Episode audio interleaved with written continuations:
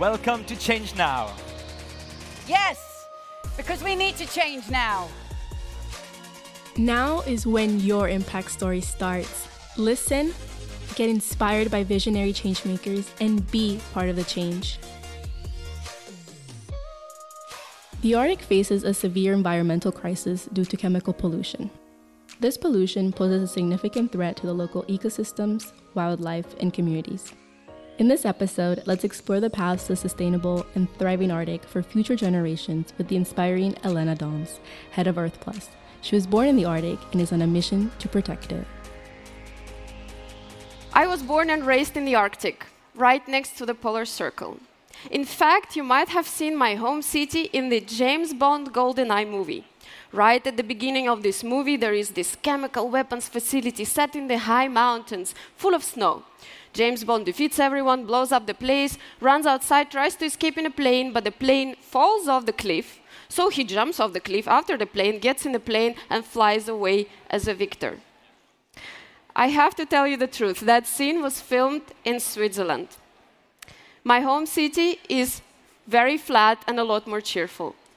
In fact, it's quite a big city, three hundred thousand people live there, and it's located on the river, which is around two kilometers wide, and that river splits the city into parts. Here in the picture, you see the city center, but on the other side are small villages. Now, people from those small villages sometimes have to go to the city center to go to work or to go to schools. There are no bridges in between, so what do they do? In summer, you can take a boat, and in winter, you literally walk on ice. And by that, I don't mean that you just go out there and walk on ice anywhere. That would be dangerous. The authorities are waiting until the ice is thick enough, about forty centimeters, and then they install a special road. This road is called the Road of Life by the locals because it connects these isolated villages to the city center.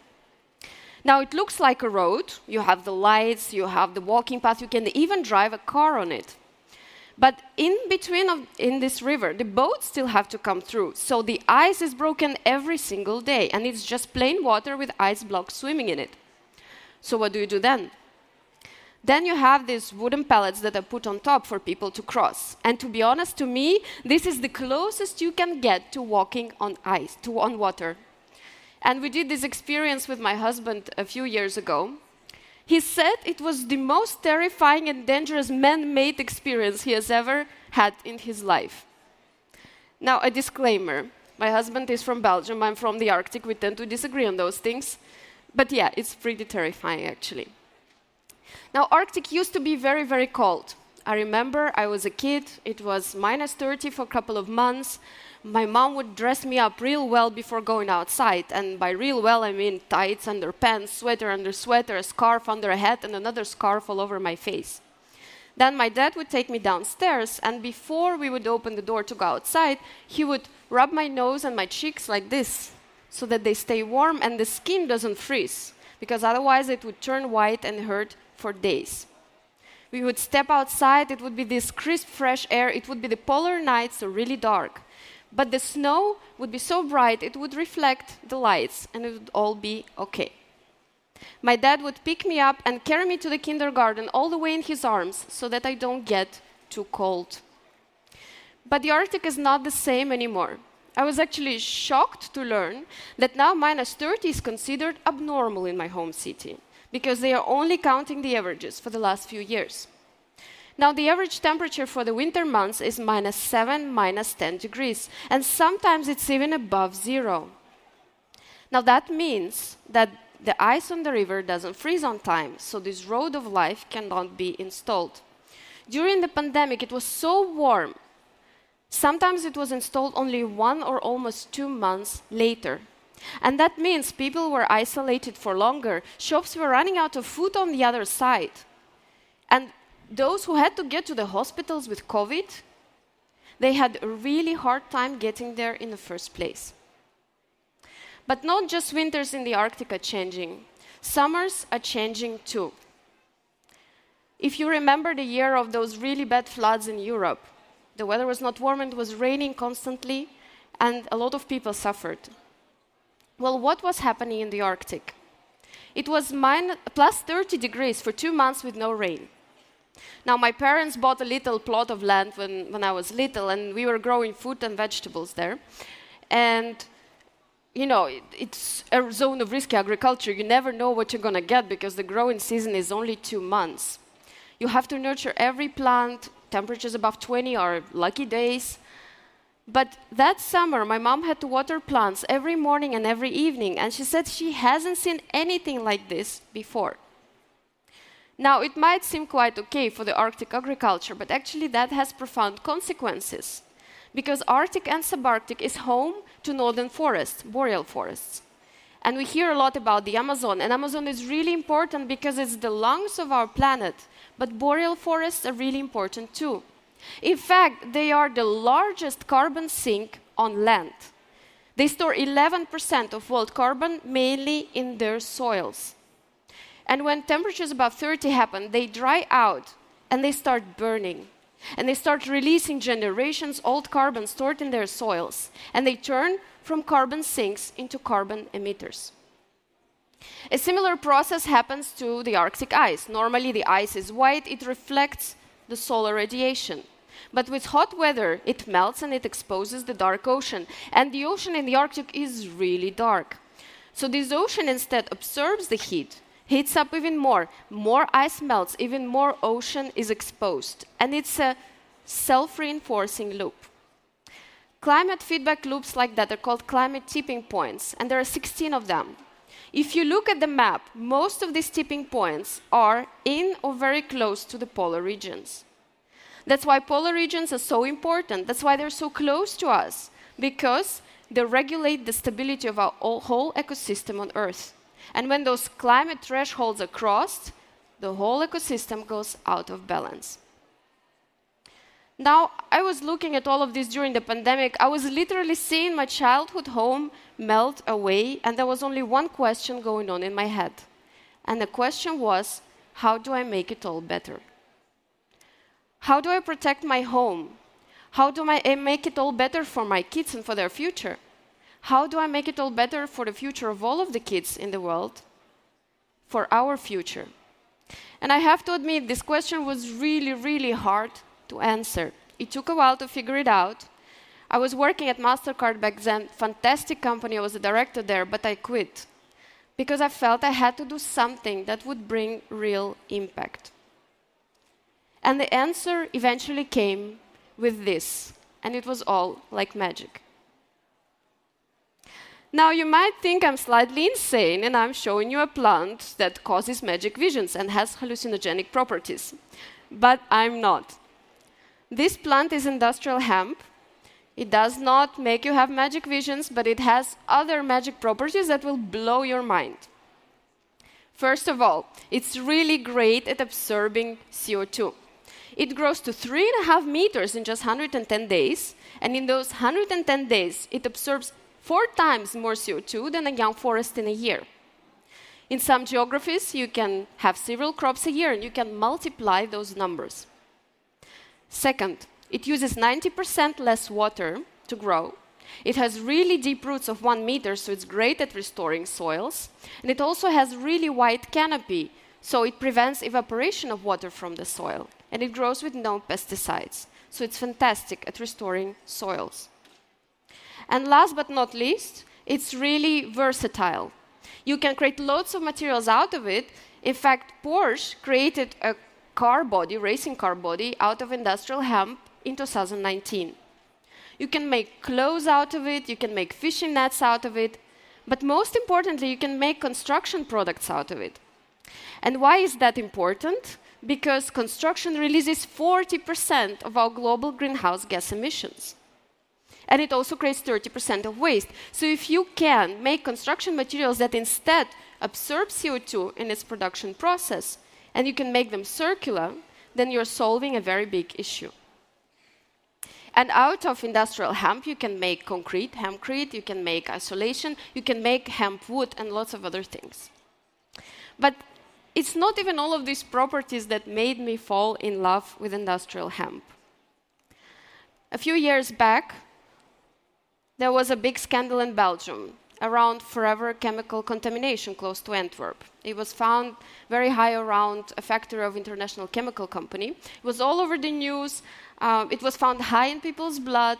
They were advised not to pick up food from their gardens, not to pick up eggs from their chickens. They chose not to let their kids play outside in their gardens anymore.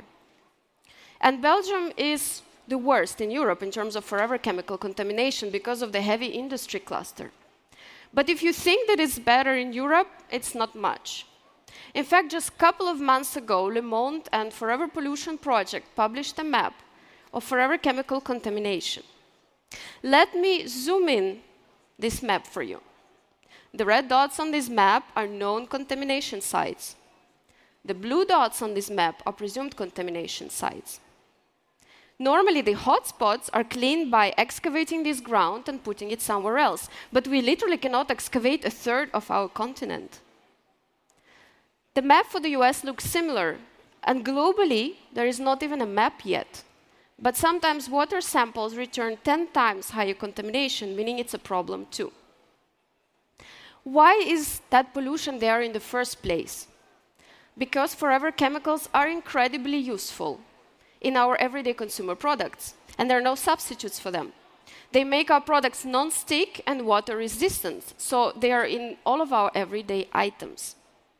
But the production process creates this pollution, and this pollution spreads really far. It was even found in the Arctic ice and in the blood of polar bears. Because of these useful properties, these chemicals also do not decompose in nature. That's why they're called forever chemicals. And scientists just think they will stay in there for millennia. And because they do not decompose in nature, they also just accumulate in our bodies and cause all kinds of diseases. There is a research that came out just two weeks ago saying that global healthcare costs related to forever chemicals are seventeen point five trillion U S dollars a year. Last year, in Belgium, Frederic Verstraete, C E O of Sea Biotech, and Sophie Tess, postdoc researcher from the Hasselt University, tried to do the impossible, something that was known to be impossible before. They worked together with this large international chemical company, and they wanted to see if they could clean forever chemical contamination with plants. Now, Sophie has been studying this and cleaning lots of different types of contamination for years. She's an expert.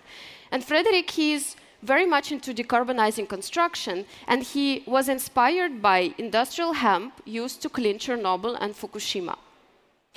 So they planted industrial hemp. You can see here a beautiful picture of Sophie with industrial hemp when it grew. And what they studied afterwards was very interesting. They realized that hemp acted like a pump. It transported this forever chemical contamination from the soil into the leaves of the plant. The leaves of the plants were contaminated, but the stems of the plant remained clean.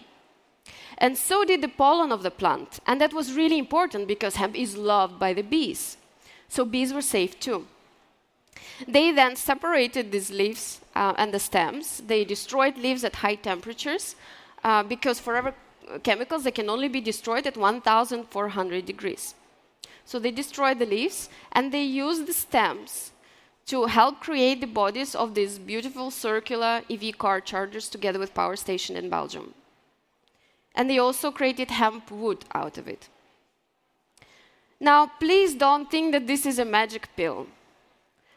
It does not take one or two crops to clean forever chemical contamination from soils. That's why it's called forever chemicals. For the traditional hotspots, traditional methods are used, because otherwise it would take too long. But for mid and low polluted areas, which are not, that are just too expensive to be cleaned, uh, those are the ones that can be tackled with nature, because they're just sitting there and continuing to intoxicate us. And when I looked at this research, I was thinking, whoa, this is cool. This is like making impact. I want to do that. And then my second thought was, well, this is too important to stay in Belgium. We have to take it global. And even though sometimes for contaminated soils it would take years or even dozens of years to clean them, what is dozens in comparison to the future of our children? What is dozens in comparison to millennia of these chemical stain in these soils? And what is dozens of years while we are removing C O two on a wide scale while doing that? So this is how the idea of Earth Plus was born. The largest soil and C O two cleanup in history with nature. Now we are focusing on different types of soil contamination, not just forever chemical. We're also focusing on soils that are dry and we can restore them. And we're also focusing on soils that no one is focusing on. For example, around company factories or in cities, the lands that they don't use, like in harbors. Because we can grow hemp on them, even if they are not polluted, and we can reduce emissions for those companies and cities by locking these emissions in local circular products. And local circular products is a really important piece over here, because we don't want to grow hemp on one side of the world and then ship it all the way to another. Then we release all those emissions back.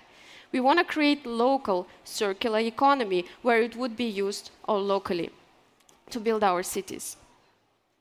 And the nature piece is also really important here, because we often think that engineering and technology will solve all of our problems. But W W F just calculated that in the last ten years, nature removed fifty-three percent of man-made greenhouse gas emissions. So nature has the solutions. And if we work together with nature, we just might get out ourselves of the mess that we created. With Earth Plus, we really want to create a positive story of companies driving change. And I'm really proud to say that in a few months, our Global Impact Dashboard will be live, where we will showcase our projects, our real impact. What was the contamination before? What was it after? How much C O two we removed? How many local jobs we created? And what are the success stories of the companies working together with us? Now, we realize that this mission is really crazy. We realize it's really big. But we were inspired by the ambition of the ocean cleanup, and we are creating the same idea on land. We also truly believe in the collaboration between companies and cities and governments to restore our beautiful planet together. Thank you.